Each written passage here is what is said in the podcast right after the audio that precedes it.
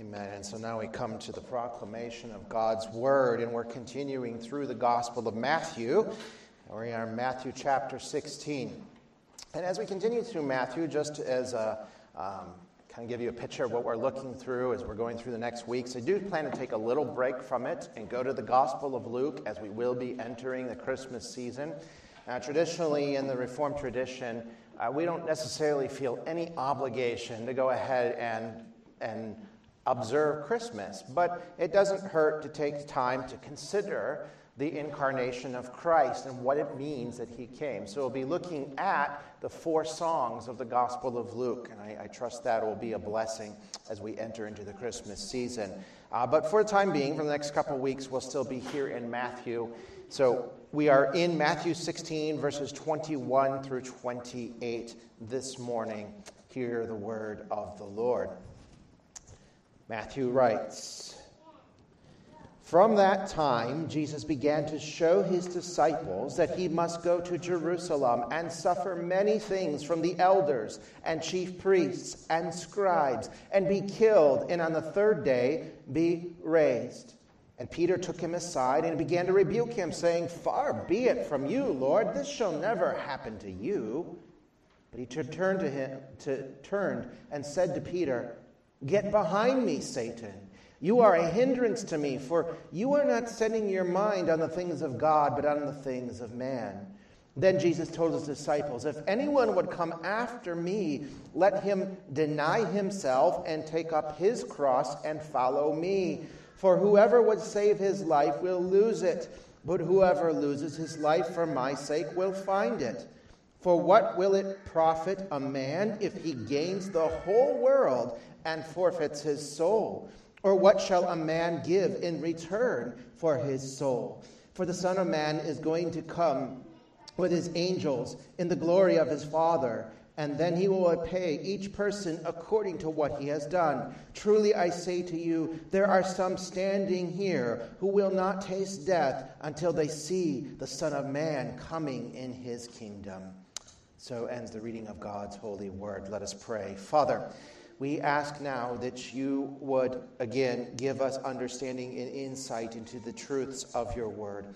I pray, Father, that you would be with me, that your Holy Spirit would communicate the encouragement of the gospel to your people, and to those who do not believe, that the Holy Spirit would do his work of conviction and showing them the righteousness of the gospel and how they might be redeemed. We pray this in Jesus' holy name. Amen. So, nobody likes the idea of suffering, I think. Maybe there are some that do. But as humans, we're always looking for ways to ease or to end suffering in this world. We understand it is not our friend. We want a life without pain, without sorrow, without death. And rightly so, because that is a good thing. It's the kind of world that God had originally planned for humanity when He created all things. A life that lived in perfect harmony with Him and with each other. And then we chose to rebel, to sin against Him, to break His holy law. And so the world was plunged into suffering, or as our confessions say, all the miseries of this life. And we are waiting then with great hope, with great expectation for the final redemption of all things. Because as we have seen, Christ's mission is to redeem not just his people, but this entire world back to himself. Death will be swallowed up forever in the victory of Christ's resurrection. But before that happens, there is suffering. In fact, there must be suffering. For you see, not only is suffering normal, but unfortunately, it is also necessary. And that is hard to hear. That is a burden. But bear with me here. Because what unfolds in our text this morning shows us that Jesus indeed had to experience suffering in our place so that we can one day be free of all suffering for eternity. To put it another way, Jesus would suffer for his people so that they would receive the reward of his redemption that ends all suffering. And so, the very first thing that Jesus shows us in his word here is the necessity of his suffering and his death. Here in verse 21, we immediately feel a wind of change in Matthew's gospel. And Jesus has been preaching the gospel of the kingdom. And he's been confirming his claims that he is indeed the Messiah through his miracles. But we come now to verse 21 and we read this from that time, or from that very moment, Jesus began to show or reveal to his disciples that he must go to Jerusalem and suffer many things from the elders, the chief priests, and scribes, and be killed, and on the third day be raised. Now, Jesus has alluded to his death before, but it's been kind of veiled. He hasn't revealed many details. It is here that he begins to unpack those details to his disciples about what is about to happen to him. And what are those details? Well, first, we see he's going to go to Jerusalem. Now, they've been trying to avoid Jerusalem. They didn't want to go there. Jerusalem has been the very center of the opposition that has been hounding Christ throughout his earthly ministry. And we've seen in Matthew's gospel that delegations of uh, priests and Pharisees and Sadducees have come from Jerusalem to try to find some error in Jesus' teaching, to, to catch him in some heresy so they could uh, disprove his words, make public shame of him, and bring him to trial. But from this point on, Jesus and his little band of disciples begin a journey southward towards that center of opposition, towards the city of Jerusalem, the city that had killed many a prophet who had dared to reveal the sins of the people and call them to repentance. And so, secondly, Jesus says not only will he go to Jerusalem, but when he gets there, he will suffer many things. And of course, he will suffer physically. He will suffer beatings by the fists of the crowds. He will suffer the, the ragged whip of Roman authorities that will tear the flesh from his body. He will suffer verbal abuse by people who once adored and worshiped him and now call for his execution and mock him. He'll suffer rejection by his closest friends and family, being abandoned by them in his darkest of hours. And he would be left all alone to bear the suffering as it is poured out upon him. He would suffer, no doubt, emotionally, feeling the sting of that abandonment and being crushed by the weight of what he knew he had to do. As we see him praying in the garden, sweating, as it were, great drops of blood. And of course, Jesus would also suffer spiritually which seems almost unthinkable. The Lord of glory, God Himself, Emmanuel, He will suffer spiritually in great ways. He who never knew the shame of sin and the guilt it brings would take that condemnation upon himself in one shining moment upon the cross as he bears all the sins of his people. And every last drop of God's holy justice, God's holy wrath against all of our injustices and all of our anger and lust and envy and hatred and bitterness, all of that holy judgment of God is poured out upon him in that one moment, an eternity of judgment. So he would suffer many things. The third detail he reveals to them is not only is he going to suffer, but he will actually die. He would die upon a cross of wood, an execution that is reserved for the most hardened and bitter criminals.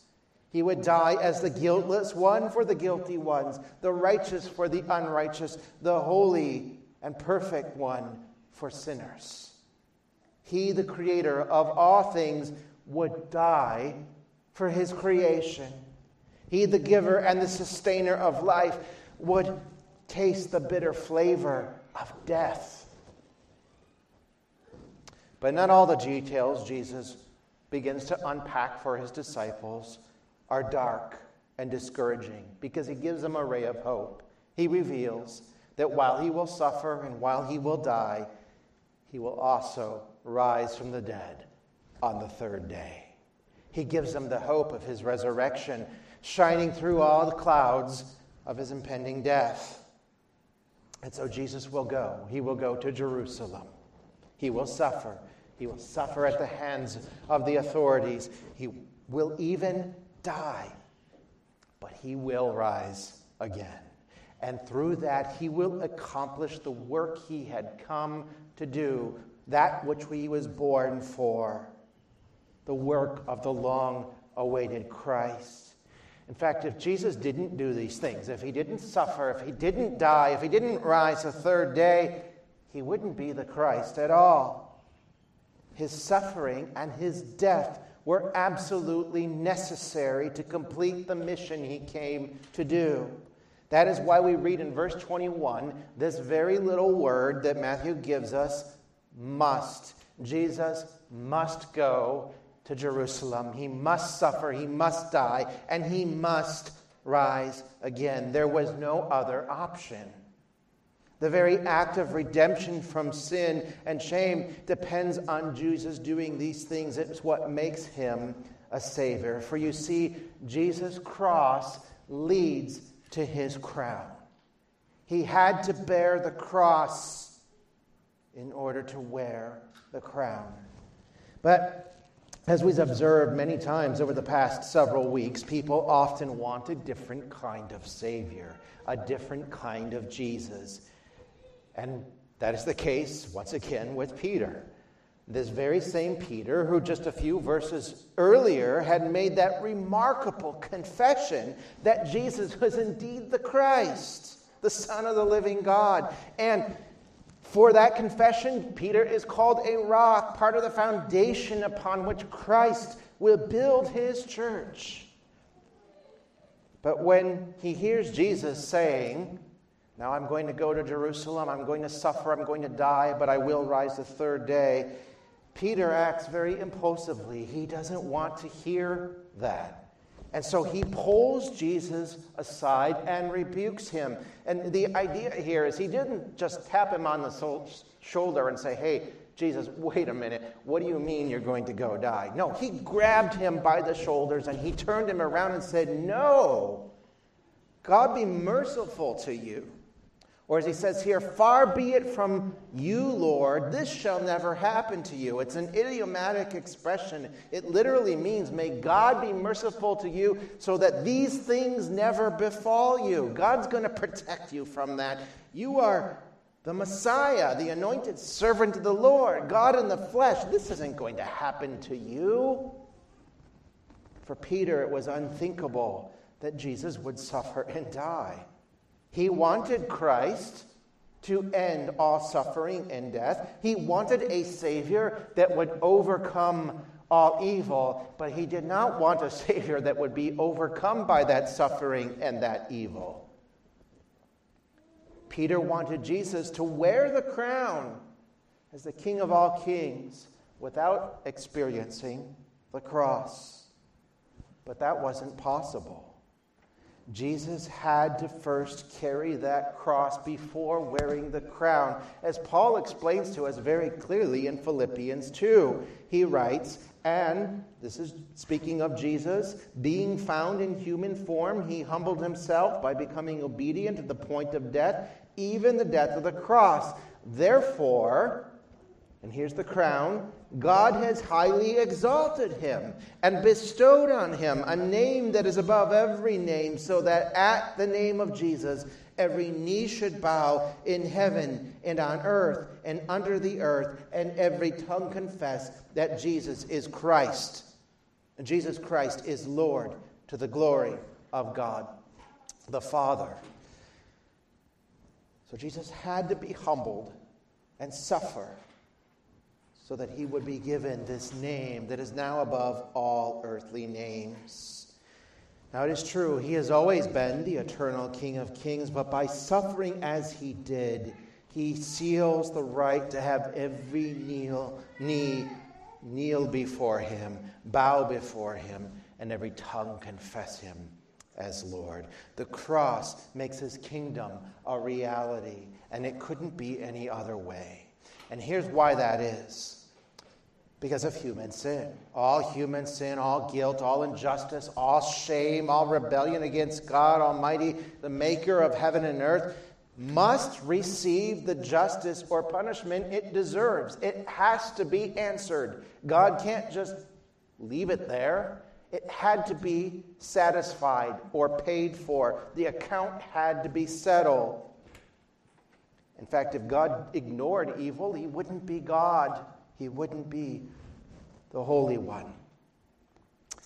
So somebody has to pay the price for all that sin, all my sin and all your sin. And that person, that somebody is either you and me, or it will be Christ, who is willing to go to Jerusalem, to suffer, to die, to rise a third day, so that he can save you from that fate if you but rest upon him in faith and repentance.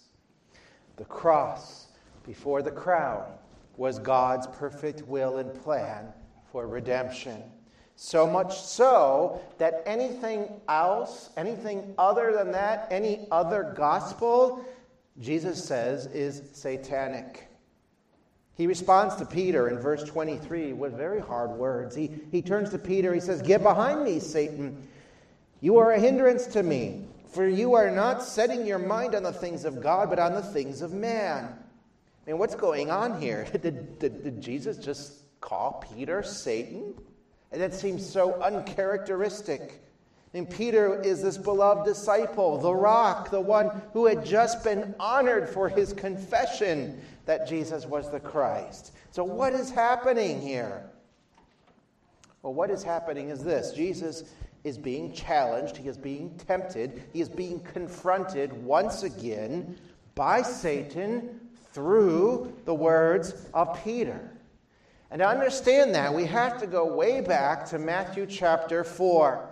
That's where we find Jesus tempted by Satan in the wilderness. And if you recall, Satan comes to Christ and he tempts him with three temptations. Jesus resists all of them through the word. And among those temptations, we find this. This is the very last temptation that Satan makes. The devil takes Jesus to a very high mountain, and he showed him all the kingdoms of the world and their glory, all the power, all of this world. And he said to him, And These I will give to you if you will fall down and worship me. Satan is doing what? He is offering Jesus the kingdom or a crown without the cross. Jesus, you don't have to go to the cross. I'll give you the kingdom right now if you just worship me. But a crossless kingdom is no kingdom at all. And so Jesus responds with divine authority and he sends Satan away. You see, a crossless kingdom would be a kingdom without citizens. It would be a kingdom where God's wrath remained unsatisfied a kingdom where the debt of sin is not paid for, a kingdom that was not part of God's plan. And Satan's goal has always been to subvert God's redemptive plan. He has always tried through subtle means, often what seems to be harmless ways, to thwart God's plans. And so, Peter, who can't imagine that Jesus, the Christ, would have to submit himself to suffering and death, is used by the devil in another attempt to thwart that kingdom. He was being a hindrance, or literally a stumbling block, to the plans of God to redeem the people and bring salvation to sinners who turn to him. And so, Jesus' response here to Peter isn't to defeat Peter, but actually is a grace. Because in responding to Peter, Jesus is once again showing that he has defeated Satan. Christ is delivering yet another blow against the kingdom of this world and its prince, so that his kingdom, the salvation of his kingdom, might come to fruition. Jesus is overcoming evil in his response to Peter as the Lord of glory that he is, and he is doing that for the sake of Peter to save him and to save every disciple of his, including you and me.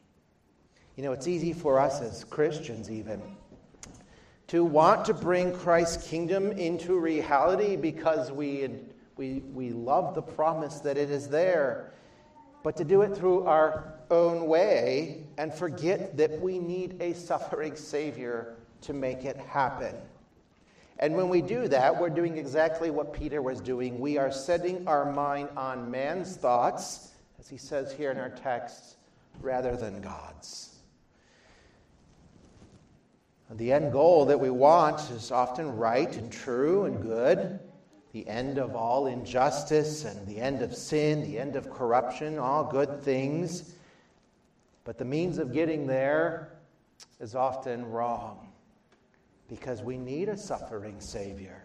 Any gospel that is not the gospel of Jesus' death and his burial and his resurrection is not the gospel. It doesn't matter what you call it prosperity, social justice, good deeds, pious platitudes. All those other gospels are not Jesus' gospel. They're not God's thoughts, they're man's thoughts. And as Jesus says here, they are satanic. Jesus' cross was necessary, absolutely necessary, so that the crown could be secured. And when he takes up that cross and rises the third day and then wears that crown, it is to secure for his people the reward of his suffer, suffering, which is what? It is our redemption. We are Jesus' inheritance. But what about his disciples? The last part of Matthew 16 presents for us another truth that is hard to hear. It is hard to hear that we need a suffering Savior. But this is the last thing we see here in Matthew 16 is that following Jesus means that we will have a cross to bear so that we might wear a crown of blessing as well. After his revelation that he would need to take up the cross in order to win the crown, Jesus explains to his disciples that they too, if they are to be part of his kingdom, must also carry a cross in order to receive a crown. And so he says in verse 24, Jesus told his disciples, If anyone would come after me, let him deny himself and take up his cross and follow me. If a person wants to follow Jesus, it involves two things repentance and faith. Or, in the words of Jesus here, denying oneself and carrying one's cross.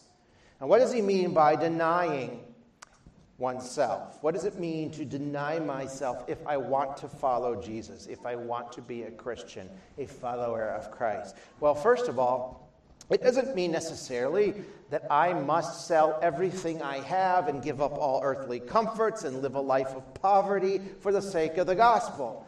Now, denying myself might involve that. It may lead to that, but that's not what Jesus is actually getting at here. To deny myself does not mean that I uh, must play the part of the intentional martyr, putting myself in harm's way. Now, it may be that martyrdom is the result of following Christ, but it doesn't necessarily mean that. Denial isn't like a diet where you're required to give up cookies or cake in order to gain something, or particularly lose something, to lose weight. Denial, very simply put, is repentance. It is utterly rejecting my sinfulness by acknowledging my guilt and my shame for what they truly are rebellion against a holy God. And then it is turning from them to Christ. But nothing could be more countercultural when you think about it. denying myself, acknowledging that by nature I am a sinful, rebellious person before a holy God. That is so countercultural. I mean, the narrative we hear in popular culture today is you find yourself by giving in to yourself, not denying yourself, not saying that you are a sinner, not losing yourself, as Jesus talks about here. Instead, we're told, be yourself. You do you. Don't let anybody tell you how to think and feel. Do whatever feels good to you. That's who you are. Be whatever you want to be. And of course, that leads to all sorts of confusion and chaos and hurt and pain as people reject God's created order and follow the corrupted passions of their hearts. But Jesus is saying here don't hold on to those passions. They're not going to help you. In fact, if you do, you will lose your life, your true life, your eternal life. Let go of them. Let go of who you are by nature. Let go of your self piety and trying to please God through your own efforts. Let go of your own self righteousness. It's not going to get you very far down the road, anyhow. Deny yourself and take up your cross. That little phrase, taking up the cross, is probably one of the most misused parts of the Bible because people will oftentimes speak of it when they're talking about a difficult life situation, be it a physical disability, uh, maybe a toxic, toxic job situation or painful relationship, and they'll, they'll speak of those as well. Those are my crosses to bear. No, that's not your cross to bear that Jesus is talking about here. So, what does he mean when he talks about bearing a cross? What is this cross? Well, it's not a cross that we pick up, you notice. It's a cross that's given to the disciples. He's talking about a faith that continues through life, even unto death, a faith that is willing to give itself for Christ if called upon. In fact, in the immediate context, Jesus has very much in mind the idea of a real death for following Jesus. Now, that doesn't mean that dying for Jesus is a guaranteed reality for every believer. In fact, I think it's safe to say that most of us will probably be spared that fate, thankfully. We're blessed with religious freedom that many of our brothers and sisters throughout time and even in this present day could only dream of enjoying. But as R.T. France writes, Discipleship, the life of following Christ, is a life of at least potential martyrdom. Jesus wants his followers to know that if they do follow him, it very well may cost them everything, even their own lives. As Jesus says, For whoever would save his life will lose it, but whoever loses his life for my sake will find it. And so we ask the question then well, why would anybody want to follow Jesus? I mean, if it means that I could potentially suffer, that I could lose my life, why would I do that? Well, Jesus answers that for us. Verses 26 and 27. What will it profit a man if he gains the whole world but forfeits his soul? Or what shall a man give in return for his soul? For the Son of Man is going to come with his angels in the glory of the Father, and he will repay each person according to what he has done. So we, as humans, we're such shallow creatures, aren't we? We fret about things that are temporal, that do not last, the comforts and cares of this life. And when we do that, we so easily miss the bigger picture. We don't think of eternity. We only see the temporal things. And yes, the body fails, the body dies, but the soul passes on. So, what Jesus is saying here is don't be just concerned with your present life. Look at the big picture. You are made for eternity. And will you spend that eternity in the joys of the kingdom, in the presence of God, or will you spend that eternity in the wrath of God, in his judgment, because you refused the gospel, you refused Christ. When Jesus speaks of this coming of the Son of Man, he's talking about himself again, with angels in the glory of his Father, he's speaking of a future judgment a future time when he, as a king, will act as judge. And he wants his disciples then to look beyond the moment that they were in and into the eternal, because that is where their faith really matters. That is where a commitment to Christ that could lead to death becomes the most precious treasure in the world for a person to possess. Because the cross that they may need to carry will lead to a crown of blessing that far outweighs anything they may suffer in the shadow of life. And so, what Jesus is calling for here is faithfulness. He says, keep on believing. He's saying, keep on trusting, keep on resting in me. No matter how countercultural or dangerous that may be, keep on believing.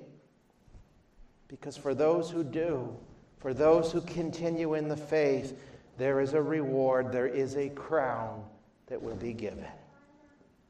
And how do we know that is true, though? I mean, if there only was some sort of guarantee that if and when I carry a cross for Christ, that I will receive the blessing of a crown at the end, well, there is. We've seen it. The guarantee is Jesus Himself. Jesus took up the cross and he won the crown so that when you carry your cross, you will receive the crown of his blessing in him. In fact, we have a very present, real time mark of that guarantee right in front of us now. Notice what he says in verse 28 final words of this chapter. He says, Truly I say to you, there are some standing here who will not taste death until they see the Son of Man coming in his kingdom. Well, what is he talking about? He's talking about his authority as the exalted and risen Christ. He's saying to these particular disciples, Peter, James, John, he's saying, You guys, some of you, with the exception of one, being Judas, will see the glory of the Son of Man coming into his kingdom, the risen Christ, the exalted Christ, he that has the crown, who has defeated death and Satan and hell forever. These disciples, Peter, the rest, they would bear historical witness to Jesus as he carried his cross and suffered to him. But they would also, three days later, look into an empty tomb they would also see the glorified and risen Jesus who had defeated suffering and death. They would put their fingers into the nail holes on his hands. They would sit and eat with him by the seaside once again. And they would watch him ascend to the Father's side, taking up the crown that is his.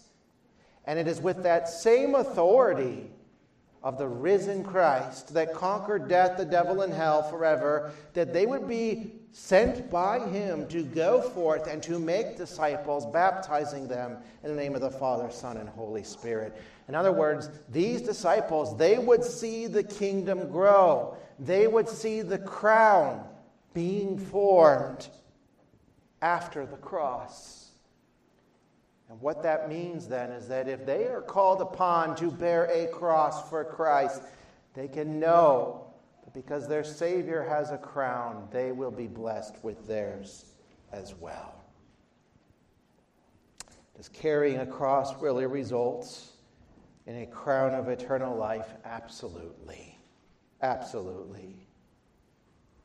Is following Jesus, even if it means I must stand against the current culture, worth it? Indeed, it is.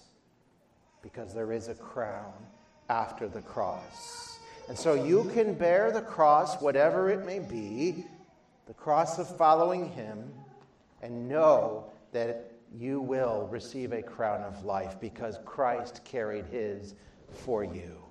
I mean, we don't know what trials this life may bring. But we do know that no matter what happens, if we remain in Jesus, He will remain with us. And so Jesus' message to us through these words is simple it's keep holding on. Keep holding on. And when you feel that your grip is beginning to loosen, cry out to him who carried a cross for you, and he will hold you fast. There is a crown that is coming after the cross, so keep believing, keep holding on. Father, we thank you for your word. We're thankful for this truth that Jesus was willing to face the suffering of the cross to win the crown so that we might be redeemed, so that when we carry our cross, we too receive the crown of eternal life in Him as we are united to Him. Help us to remember these things as we go forth as your people into this world. And it feels like we are in a world that is so counter, so uh, against the truth of your word. Help us to remember that what we face is worth it, that our faith is worth it, that life is not all that we see before us, but is eternal, and that our faithfulness to Jesus will be rewarded by your grace. In Christ's name we do pray. Amen.